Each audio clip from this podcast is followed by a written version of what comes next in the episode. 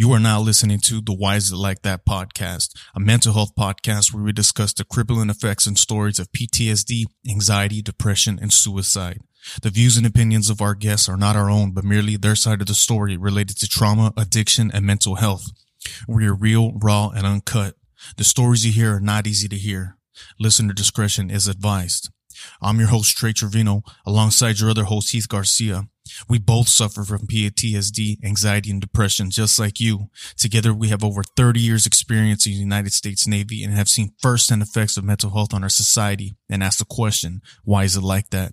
We share your stories to provide freedom and comfort to the people of this world that there is hope, that there is peace, and that we will all be okay. But first, I'd like to start by taking a moment of silence for the ones we've lost to this mind battle, to our military that we have lost, and to the soldiers, sailors, marines, coasties, and airmen that are deployed in harm's way, away from their families, missing their child being born, birthdays, anniversaries, and even deaths of loved ones.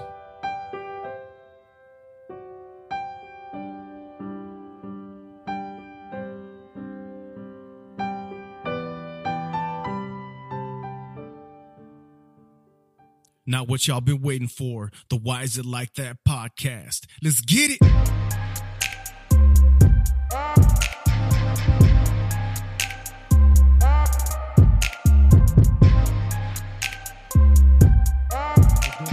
It's uh, Trey Trevino from Why Is It Like That podcast with your boy Trey Trevino and Heath Garcia. What's up? what's going on, man? Today we're going to be discussing a very uh, iffy subject that nobody likes to discuss shame. Whoa, let's get that shit. There it is. So, shame. What do you associate with shame? How does it affect you? Why does it linger around? What does it cause to you and your family, yourself? Is it a head game or is it is it something that people actually view you by or is it something you just view yourself by? So we're gonna get into this topic pretty deep, pretty uh very self I think I can relate very much to to the shame piece, very much so. But I'll let uh, Heath take it away. Hey, so I just wanted to say real quick before we get started, thank you, as always, to our listeners.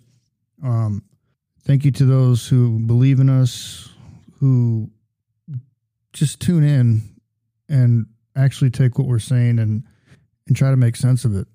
You know, um, for a lot of folks, there's a lot of outlets that we generally take part in. Uh, and this is Trey and I's outlet. You know what I mean? This is kind of how we gain our peace of mind and how we gain our little bit of understanding. Um, and I mean, we're no psychologists by any means, but we're real live people that suffer from this stuff. So, um, and we do a lot of research, and I think that our opinions are pretty valid. And um, it shows through ratings and things like that, and you guys tuning in. So please continue to spread the word. Um, I'm hearing a lot of good things, a lot of good feedback from across the United States already, and it's humbling. I just want to say that. So I just wanted to thank you guys from the bottom of our heart. Thank you so much. And uh, we'll begin talking about shame and why it's lethal. Um, as a matter of fact, we just got done listening to something by Brene Brown, who is a licensed clinical social worker. She's a doctor, and she kind of, well, she tackles shame head first. So, She has something very good to say about it. How does she put it? well, she she directly said shame is lethal, and it's an it's an intensely painful feeling of not being able to feel love and happiness. Um, it's fostered by secrecy, silence, and judgment. And what's something so shame seems impenetrable, right? Like it seems one of those things because nobody really wants to talk about it. And she did say in her in her little interview that she was doing um, that shame tip typically tends to be the death of research or some people's careers because nobody wants to talk about shame. And I believe it because I don't want to talk about mine, you know. Um, but being that shame feels so impenetrable, it does have one weakness, and that is empathy through sharing. Um, if we endure something and we share it, and that other person gives us some type of emotional feedback, which we call empathy back to us in regards to that, it kills shame. Um, again, Brene Brown said that you put those those aspects of secrecy, silence, and judgment in a petri dish, and that's what makes shame. However, if you add a little bit of empathy empathy to that, it destroys it. Very good points. Um, so I think this is a good topic to to actually get into, um, no matter how bad it hurts or things like that. Um, I've been, I mean, I've been shameful. I think most of my life, I've had a lot of discouraging things happen as a child um, that I didn't really like to talk about, and I don't think I've ever talked about them until my mid thirties. So you can see how that probably festered into more trauma that was built up over time um, because shame in itself can be a developmental type of trauma. Um, yeah, so childhood, not proud to talk about it, but I mean, I'll be straight out with it.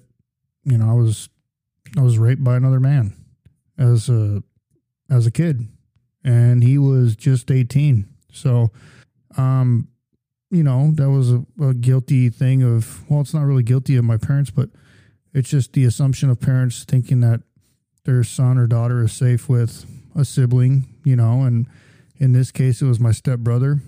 Um, his name was Billy, and my dad trusted him. He moved in the house kind of late. We were in an apartment, and well, it's you know he groomed me a, a few few weeks in, you know, like any other pedophile would um, and then the incident occurred. I never felt the same afterward. And, uh, you know, honestly, I can't tell you how my brain blocked that out. I mean, it could be fucking, it could have happened more than once. My brain doesn't tell me that right now. You know what I mean? All I could see is the one incident. Um, but when you uncover and you know go through trauma, you can and and go through EMDR and different processes. Sometimes it actually unlocks things, and you actually find out that you've been through more. Um, so being that said, it doesn't really matter how many times it happened to me. It is what it is. It happened. It's trauma. It is definitely affected me. Um, luckily, my dad beat beat his fucking ass. Um, based on some other shit. You know, I still didn't rat him out for what he did. I had CPS there because he got pushed through a, a dining room table um, because he was giving my dad a bunch of shit and he got kicked out of the house. But um, my dad didn't even know until my mid 30s. And I was simply afraid of telling him because I didn't want him to go to jail. That made sense to anybody out there. I was actually afraid for my father, not for me at the time.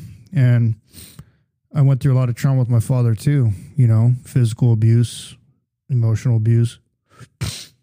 I actually had a psychologist tell me that the reason why I didn't tell my father was, yeah, because I've seen my father in action, and it was more being scared of my dad than to be able to come to him and tell him and trust that he would do the right thing. From that age, it affected my sexual relationships. It led me straight into curiosity because I was violated as a 12 year old and I had no clue what sex was. Uh, I went straight into porn, found my dad's porn videos, his collection. He only had a few tapes. My dad wasn't, you know, he wasn't a fucking uh, junkie or anything, but you know, it was just it just took that one tape, and then I really got a dose of what nasty, kinky ass fucking sex was. You know what I mean? That that shit that really doesn't happen in real life. It's all fucking made up on a movie. But guess what? That movie got played in my head, and now that's what I was expecting. You know. Yep. Moved through my teenage years with that, um, and I've never told anybody. You know, and I'm holding this in. Um, did, was I curious about my sexuality at the time? No, I wasn't. I knew I liked chicks. You know, I, I, I knew I was was all into women. Did I feel terrible that it happened, and did I feel like that shouldn't have happened, and that it, it did it make me feel slightly, I guess, would you say, gay because of the experience? It was a homosexual experience, obviously, but that didn't make me gay. I mean, you had no control over it. Right. It wasn't your choice. It wasn't. But that's what shame did. You know, shame told me that I was raised to, you know what I mean? And, and Yeah, that was yeah. bad. You're not mm-hmm. supposed to sleep with men or women to sleep with women or, you know what I mean? And in, in our culture nowadays, that really doesn't matter. And I'm not, I'm not here doing a political statement on the LGBTQ community or anything You like just that. the way you were raised. Right. And I just want to make that clear because I have no qualms with anybody You know what I mean? Oh, yeah, what you do in the back then. bedroom is what you do in the That bedroom, in the- folks. Early nineties and stuff, right? Right. All I'm trying to say is that that it did stick with me, and I'm trying to show you how shame played a role in my sexuality because I couldn't. I felt very shameful about talking about it because to me, it was very disgusting. It was very scary. It was very illegal in my, you know what I mean, in my mm-hmm. parents' eyes. Like I would have thought that, and and the shame was telling me in my own brain that, well, it's your fault. It's your fault. You should have said something. Yeah. and you're gay because you know what I mean? This guy did this to you. Yep. And that's not good for your family. You know what I mean? Because your family doesn't believe in being gay. Um, so that makes you an outcast and you're a piece of shit. Um, that's all you deserve is, you know, being raped or, or being in that kind of a category. You know, you don't deserve a regular shot at a healthy sexual experience. Um, and by that time, well, I started getting into to girls at school, 16, you know, Mm-hmm. first sexual experience with a chick in my room. Be honest with you, it was good, but it wasn't. And not because I didn't like the girl or anything like that. It's just because, again, my mind was all warped into this fucking, oh, this is how sex should be. And it was nothing like that, you know? And it was disappointing to me. Um, moving through, you know, got with another girl um, who I thought was amazing at the time. Um, and this chick, I mean, she approached me, you know, Yeah. in high school, and I thought things were kind of different. I felt kind of needed, which was good. But then again, still, I never told her about any of that. You know what I mean? I never disclosed that to anybody. So I'm still walking around with all this shit in my head, and it just kind of metamorphosized into something else. And then, um, you know, me and her would fuck all the time. You know what I mean? Because we're kids and we could, and you know, parents didn't give a fuck. You know what I mean? So it was something that I enjoyed, Mm-hmm. some she enjoyed, so we did it a lot. And still, I still had that feeling like, oh, this shit ain't good enough. You know what I mean? Like this, what the fuck? You know, we should be doing this and that. So, um, it was one of her best friends, which was a guy at the time, and me, and then we had a fucking threesome. You know what I mean? And that fucked that relationship up. I'm pretty sure. Yeah.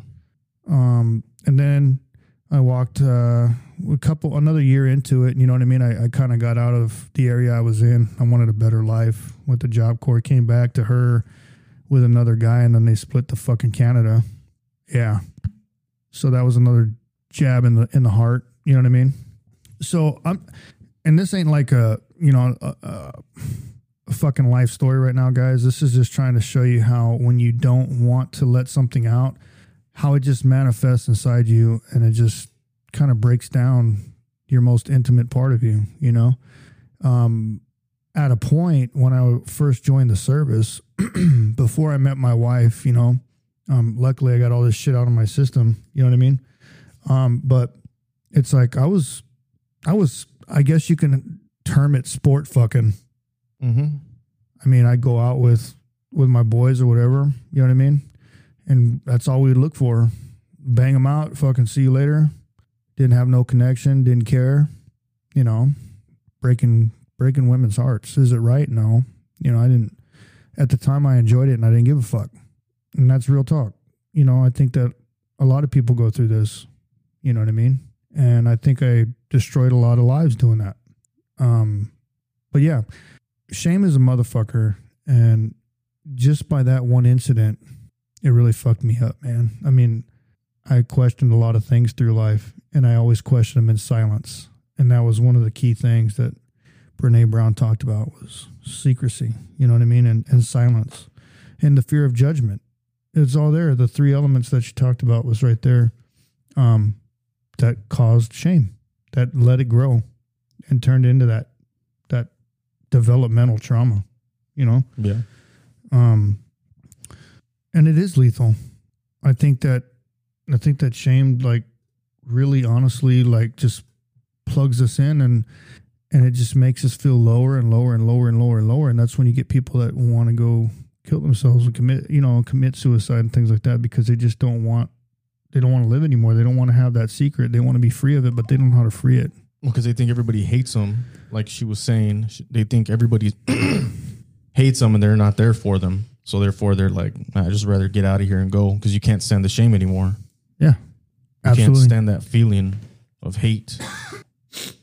What do you think, man? I mean, have you been in a situation like that? So I'm, I mean, I was the same. I was a young horny bastard. Um, but my I don't think my childhood was anything like that.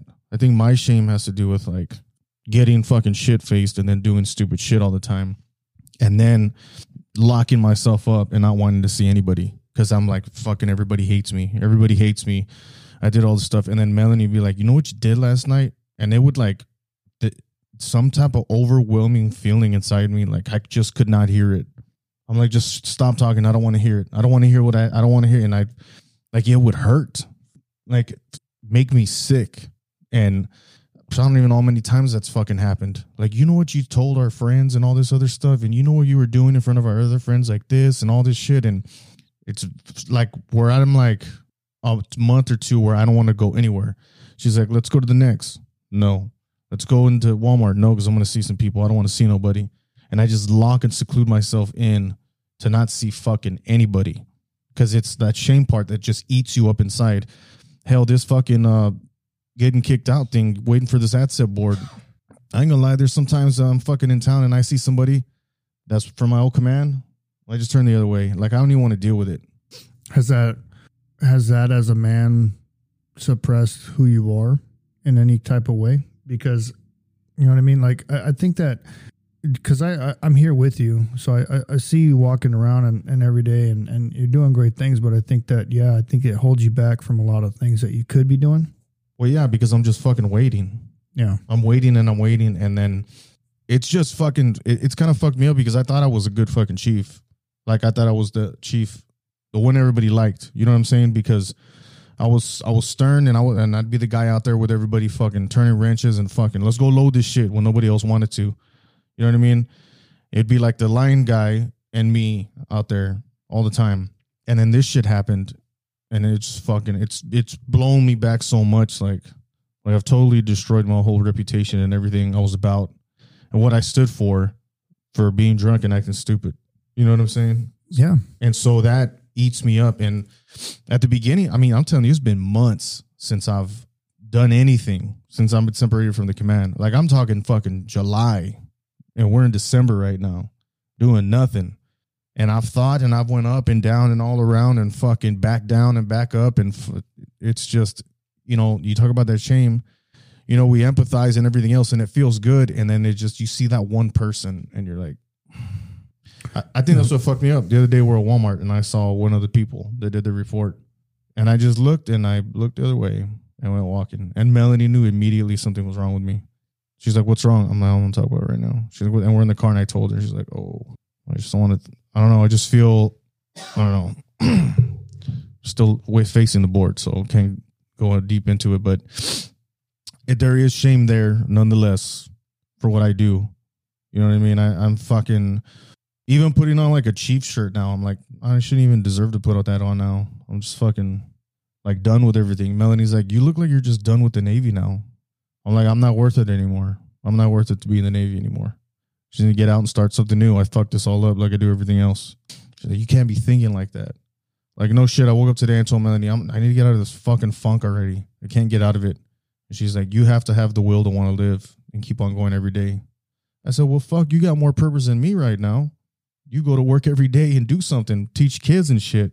She's like, you just have to. You want to. You have to do something. And just being on that page today and talking to the other people trying to do stuff, that kind of brought me up. Talking to the group members and being like, let's do this for this person and let's help put this other fucking person out. That's Mhm. helped me. You have to have a purpose. Sorry, burping over here and shit. I think having a purpose really helps you with that shame piece.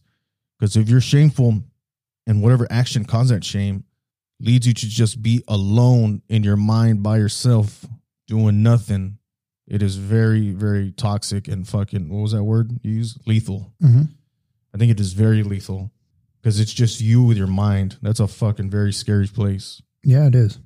because there's nobody intervening. You know, when you're concentrating on some shit Mhm. and somebody's talking, you can't concentrate. It's the same thing. Like if you're just focused on you being a piece of shit all the fucking time, So check so check this shit out, Tr- Trey. I want you to do something, and I want you guys in the in the in the in the audience that are listening in right now. I want you to do this too. I want you to close your eyes, and I want you to envision two chairs in a room. You're sitting in one of them, and you're facing another one. And I want you to envision yourself staring at yourself. Now, Trey, what I want you to do is I want you to tell the audience how good of a person you are. Um, all right. No, I'm serious. I'm. I'm. I. I used to think I had very and good I'm going to be and I'm going to be the opposite you. I know go ahead. Fuck you. I know what you're gonna do. Go ahead. I'm on. I can be truthfully honest. I thought I had good morals, and I was a good person. Are, your morals are shit. Exactly. You ain't a fucking good person. exactly. You're a piece of shit. I fully agree with that. Like wholeheartedly agree with that statement. No, you're a fucking tool. I'm telling you, that's I. I know what you want me to do, but I. That's how I honestly feel. And that, my friend, is giving in the shame. I. It, it is. Because when I look at you, I look at you as a survivor. I look at you as a mentor in some aspects, and I mentor you in others. We're friends. I look at you as a loyal person. I look at you as a good husband and a good father that tries, even though he's going through his own battles, um, and being, you know, being smashed by shame every day and worthlessness that that you feel from that. Every time I see sailors. Right. But look at look at the positive aspects of what you're doing on the outside. You're part of a great group called hashtag Saving Sailors, right? You're mentoring people there. You're doing this podcast with me, mentoring the audience out here. Um, you're taking care of your children. You're giving it your all you have every day, even though you go to work and they make you feel that way. You still find a, a reason to get up in the morning. So that's what you should be telling yourself, and that's what you should let win and conquer you. But the opposite you, which was me at that exact moment, was just telling you you're a piece of shit. You're a fucking tool, right? Mm-hmm. And right away you're going into it like, yeah, that's me. and that, and that's me. This ain't even made up. This ain't no made up skit shit that we're doing right now. This is like on the fly. Yeah. That's how. That's you know you getting that funk, man. You get in that funk where you're just like, You feel worthless. yeah, you feel worthless, man. And it just eats at you and eats at you. And so like you look at every single little thing that happens around you, and you're like, that it just proved it again. Yeah. That just proved it again right there. And you know what's fucked up is as a as a Latin culture, already we're we're fucking cheese mosul. You know what I mean? Like Mhm. fucking, we're already pride fucking a- amplified by ten. We're like born out the womb. You know what I mean? So yeah, so for you to to bow down and, and just say that to yourself, like I'm a piece of shit, it goes to show just how deeply dark and rooted shame can be because that's not like us in our culture. I mean, look, uh, you can ask my wife right now, hey, does he ever give up on anything? She'll be like, man, fuck no, that motherfucker can be burning on fire and he'll still be like, I'm good. You know what I mean? Like, Yeah. like serious shit. You know, shame's a fucking deep, dark fucking thing, man. Oprah said a quote. She said, "We are only as liberated as our secrets." yup. In layman's terms, that means if you don't tell the truth about yourself or be honest about yourself to everybody else around you, you're going to be a slave to yourself. hmm Yeah, you're gonna. That's true, and that's why we, you know, when we uh, did the episode on transparency and all that other stuff, and then on the, you know, the group hashtag Saving Sailors, you see so many people saying like, "Man, it, it feels so good to, you know, release something. It feels so good to say something. Um, I feel like some a weight has been lifted, or like, you know, when we have uh people on on on the show, they're like, I, I feel like better now." Mm-hmm. And it's hard. We've always said it. It's hard to fucking talk, but once you do, you're like, it's like, uh, I mean, and I'm just speaking for myself, Heath, and others that we've spoke to. I mean, I'm not saying everybody's like that, but it does do something. Oh yeah, It's it's it's a release of some sort. You know what I'm saying? absolutely. Did anybody want to jump in this conversation? No, I didn't see anybody.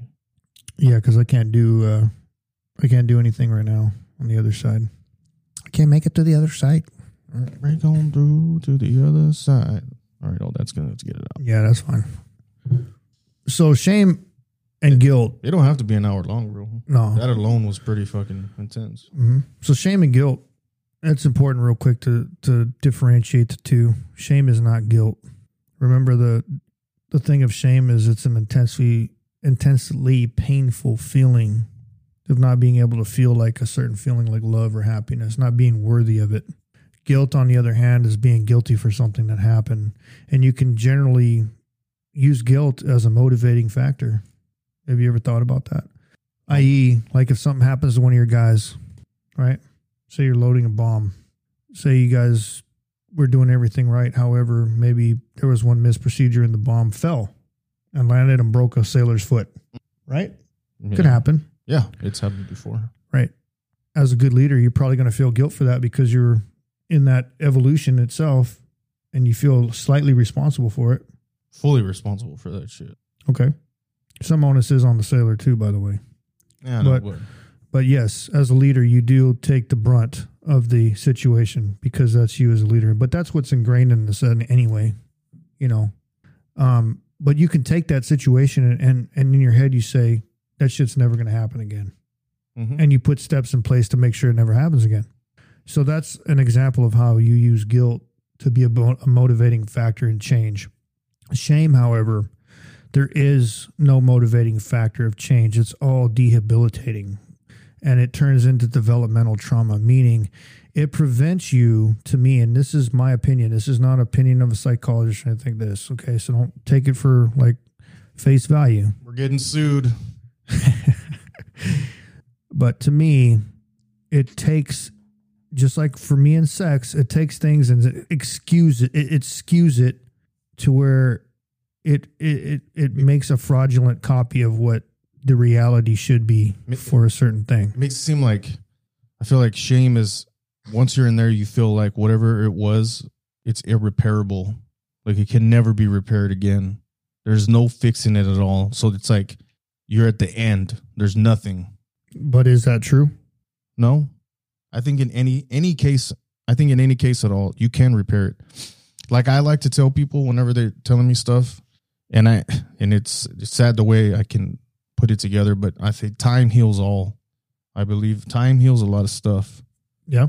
So like with my shame shit, that's the only time. That's the only other thing that helped me was just time, just letting time go by to let whatever I did or fucked up or whatever thing I've done fade away.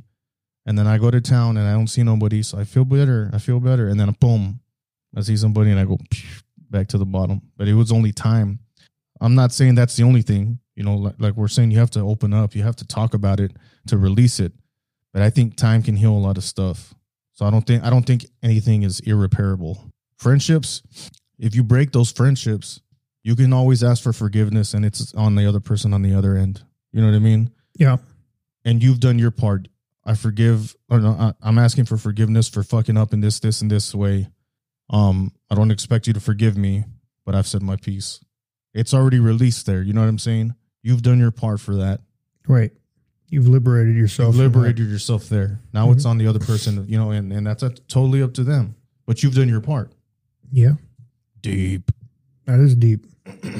Shit. I mean, what else you got to say about Shane? I swear, whenever we put this thing up, I'm gonna have, I'm gonna put the picture of fucking uh, Game of Thrones with the lady walking saying "shame, Oh shit. shame." That's what I'm gonna have up. Hopefully, they don't fucking get us. Fuck, man. Shame is fucking telling my parents that I might be going home after being a chief and doing so good in the Navy, and that I might have to go home and live with my mom or dad in the meantime till I find a job. But I told them. That was- makes you feel like what? Less of a man? Yes, it did. But my mom said, "It's okay, mijo. Things happen, and we'll get through it."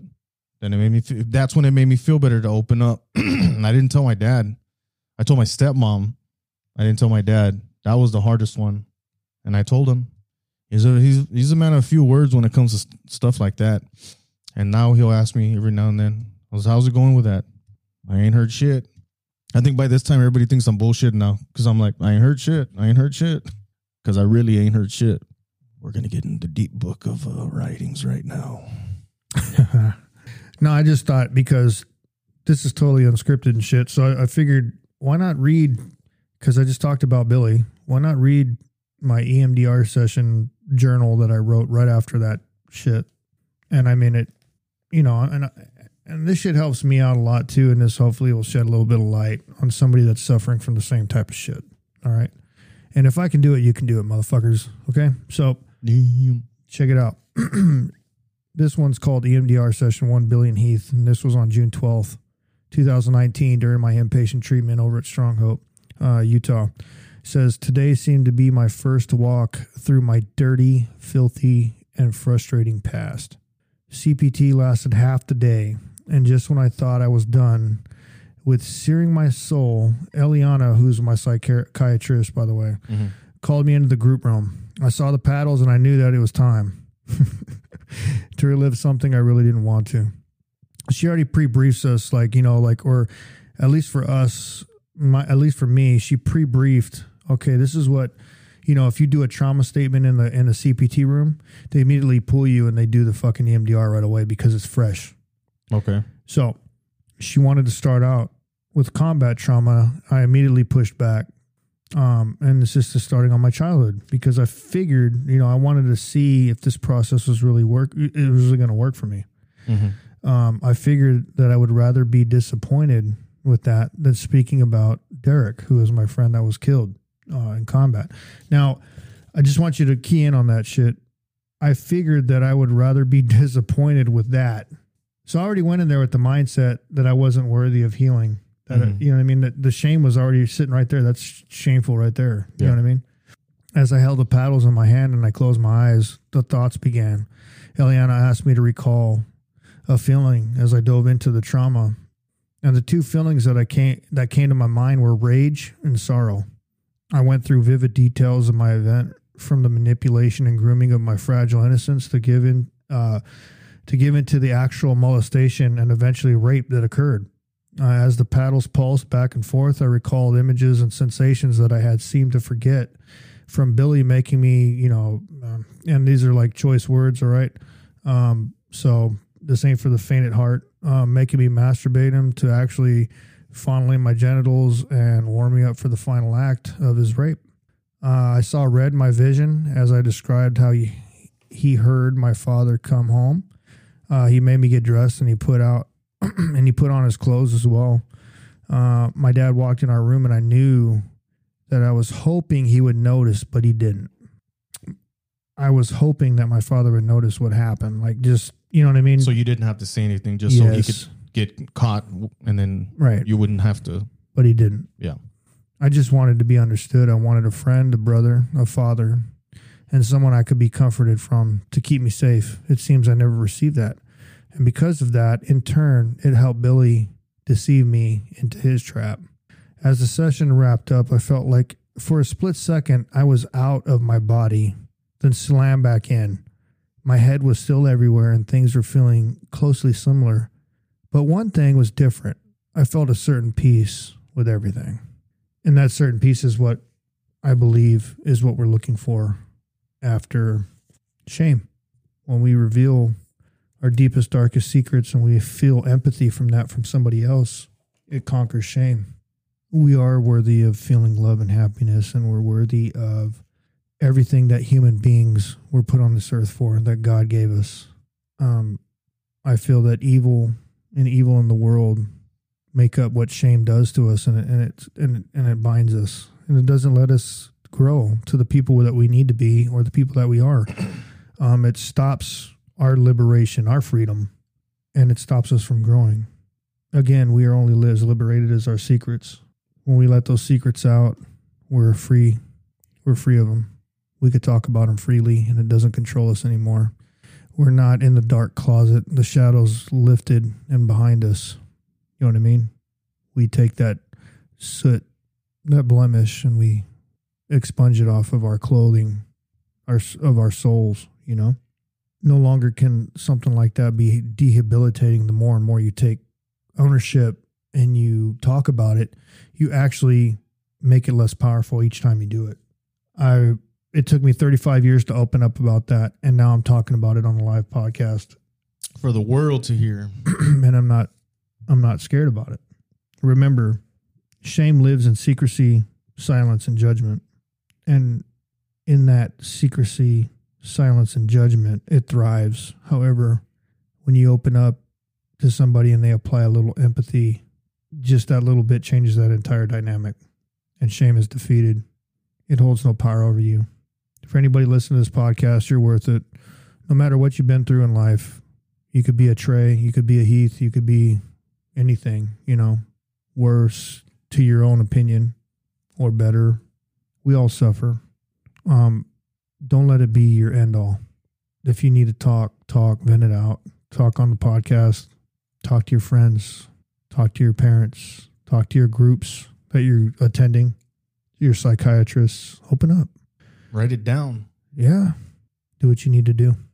We got, hey, God bless you guys, man. We love you. Thank you so much for giving us the opportunity. Thank you for listening to my stories and not being judgmental. Thank you for your empathy towards me because it's not easy to talk about, but I'm I'm I'm living proof that when you can talk about it, it does help you. I mean, there ain't much more to say than that.